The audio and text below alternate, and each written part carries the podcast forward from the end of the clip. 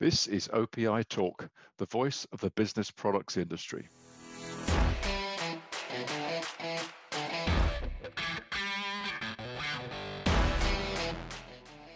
Hello and welcome to this episode of OPI Talk. I'm your host, Steve Hilliard. This is the second in the series of three conversations with Louise Shipley, European Head of Marketing for Workplace Health Solutions at Fellowes Brands, around the new way of working caused or perhaps accelerated by the COVID 19 pandemic. In episode one, we took a close look at the implications of working from home on an employee's productivity, uh, their comfort, safety, health, and general well-being. We also explored what opportunities exist for our industry to support those businesses wishing to help their employees to work from home more safely. In this second episode, we investigate hybrid working, which is widely believed to be the future of work once the current crisis has passed. What role should our industry's resellers play in supporting their business customers, and what are the commercial opportunities of doing so?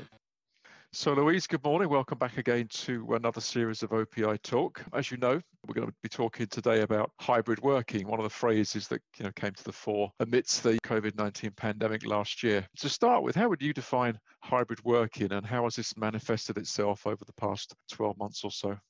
So clearly we weren't talking about hybrid working before then. I don't think you know the term had been used. Maybe we'd use nomadic working or, or so, some other similar terms, but hybrid seems to be the one that's really stuck. So I guess at its simplest, it means that you're going to have, or a business is going to have, some employees working from a central office and, and others working from home or at another location. But the key is it may not be the same ones working at the office all the time or the same ones outside the office. So every employee can potentially do some of both or even work from one of these options exclusively. I mean, this way of working really has come about because many governments have obviously instructed citizens to work from home if they can over the past 12 months. So, and to varying degrees, this has been enforced across the globe.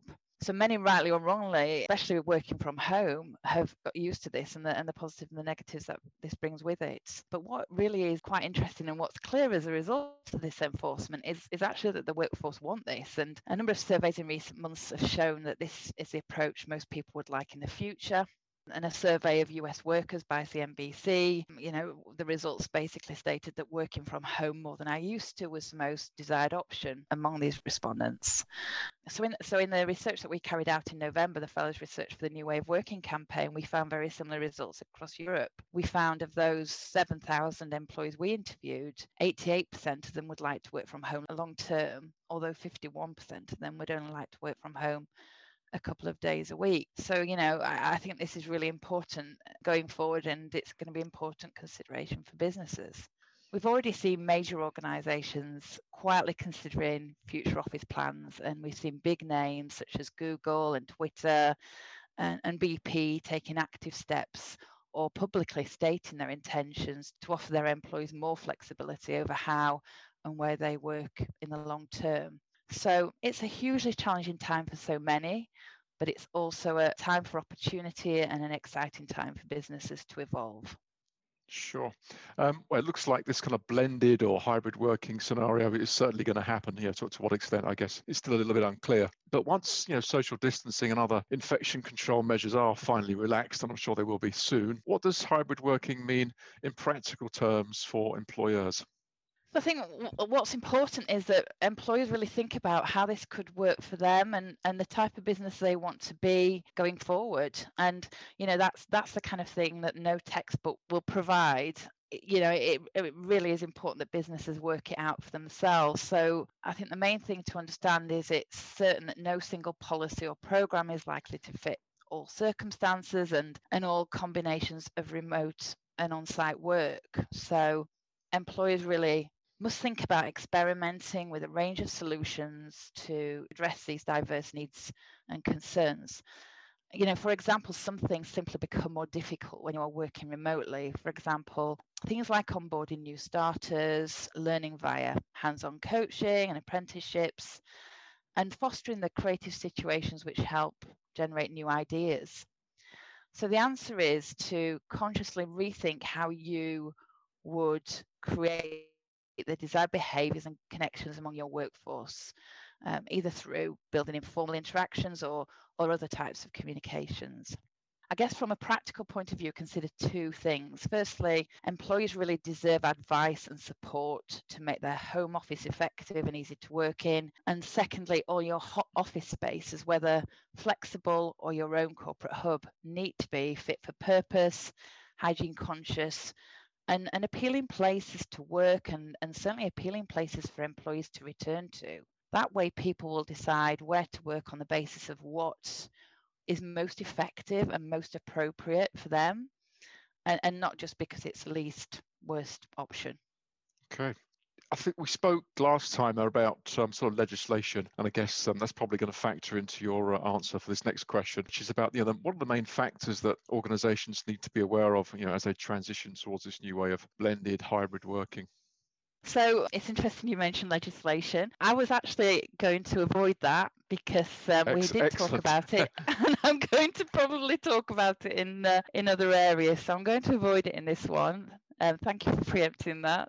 So I mean, there's you're right, Steve. There's so much being written about this topic, you know, from things like IT requirements through to managerial style. So, because we're talking here in this series of podcasts about health and well-being within organizations, I'm really going to cover some of the soft skills that businesses need to to think about to be successful.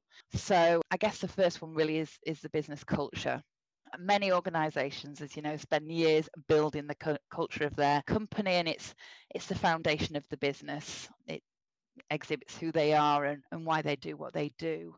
So you know i think how we engage with each other is really central to any consideration of, of an organizational culture and how people work together going forward. So you know making sure you have regular weekly team catch-ups making sure they're all not strictly work related either is, really a key aspect of any organization's culture. The second point I would cover is inclusion. So when when many of the workforce are not present in the office, it becomes even more important.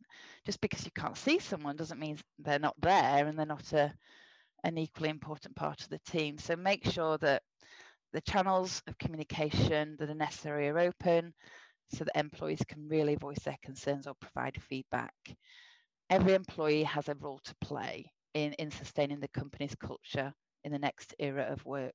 The next point really is well-being, which is obviously a very important topic given the, the overall subject matter we're talking about.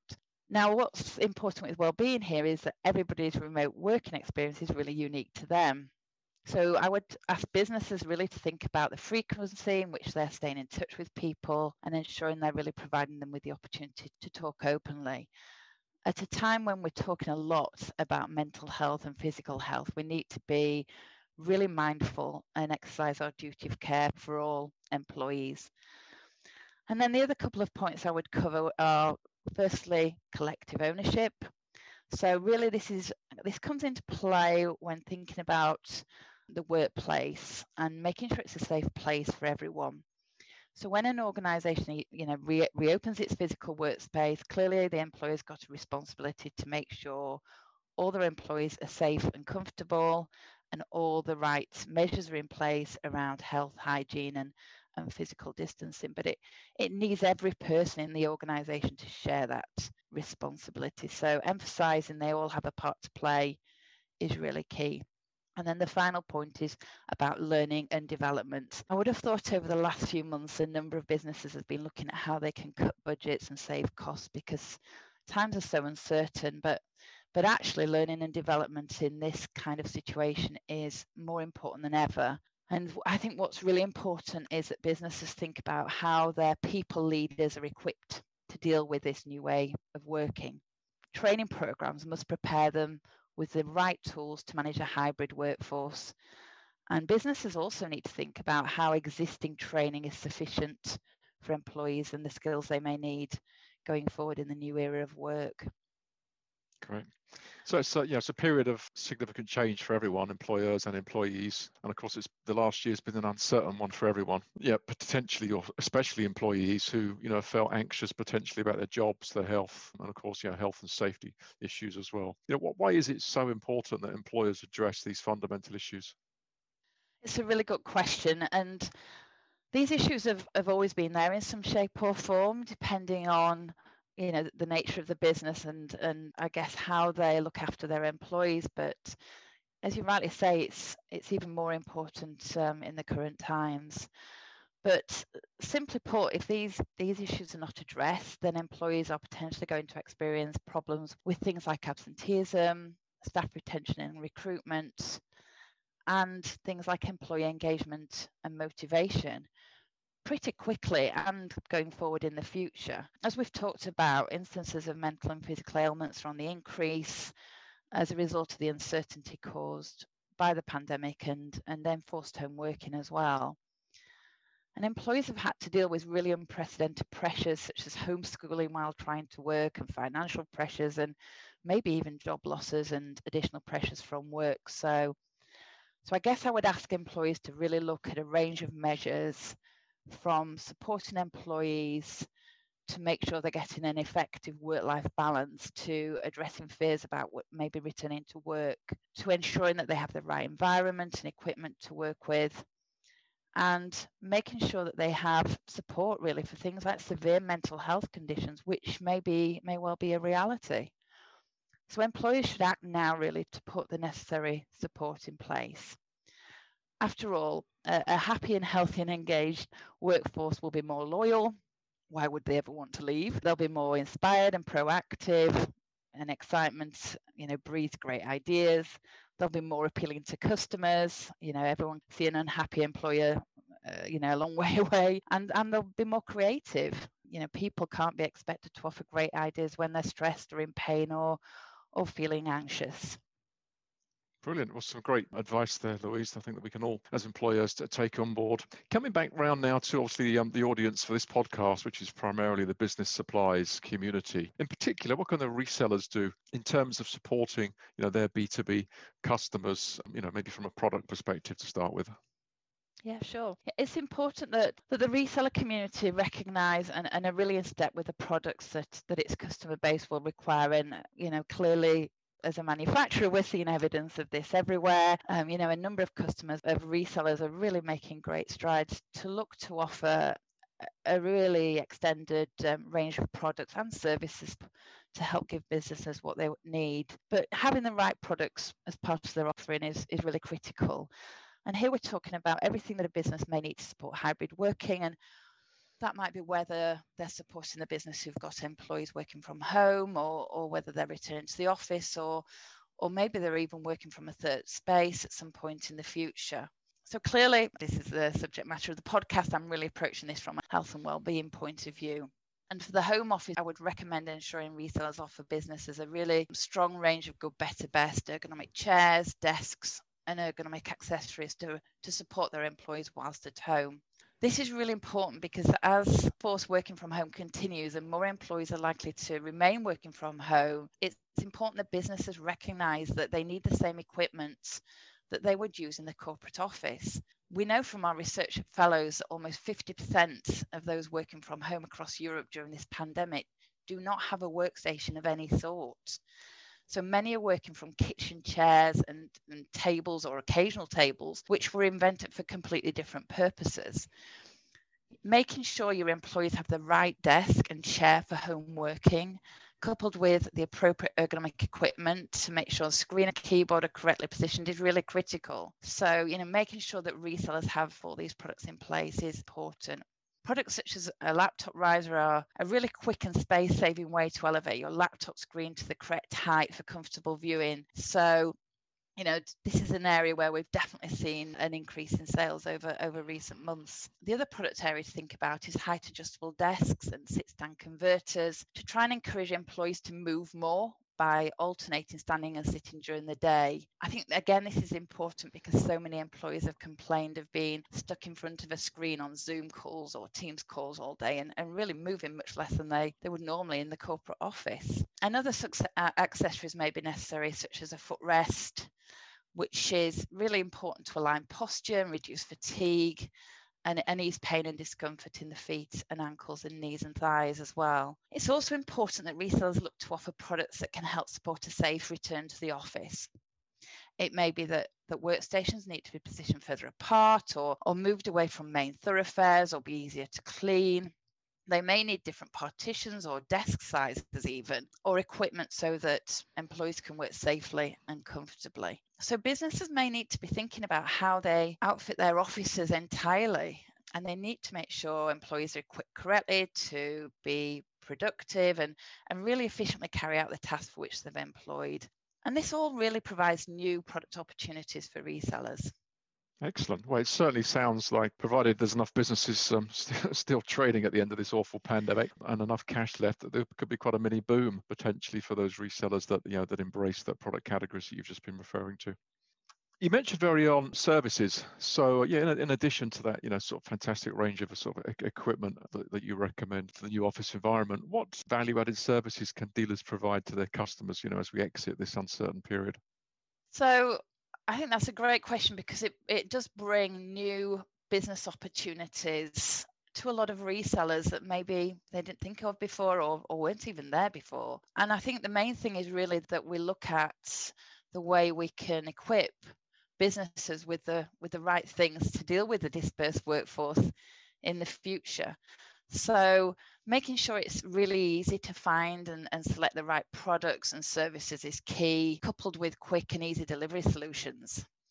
So having a, a good e-commerce site along with a simple navigation structure and lots of supporting content, for example, videos, is important. And we know that videos particularly are one of the things that many customers like to look at in order to make their, their purchase decisions. Remember as well, it may not be the usual procurement manager who is making the purchase decision, but it might actually be the employee themselves who's been empowered by the business to make that decision. So, you know, the way they approach the purchase could be very different. They may be looking for product recommendations or, or reviews to help them make the right decision. So, when it comes to products such as ergonomic accessories or desks, offering additional information via blogs or case studies or even white papers can really help the purchaser understand more about the product area and, and really help them make a much more informed decision. The other point I would make is I think it's important to look at how you can enhance your sales and customer service teams' knowledge on the products uh, and the subject matter. It may be that customers go to these teams to ask for help. So, support such as a how to choose or how to use guides can really help, and Fellowes offer these as downloadable resources. Finally, I think making it really easy to deliver and potentially install these solutions is important. More complex items, such as desks and chairs, may require some, some assembly. So, you know, ensuring that you're able to offer this service safely and quickly and efficiently, I think could, could really help businesses.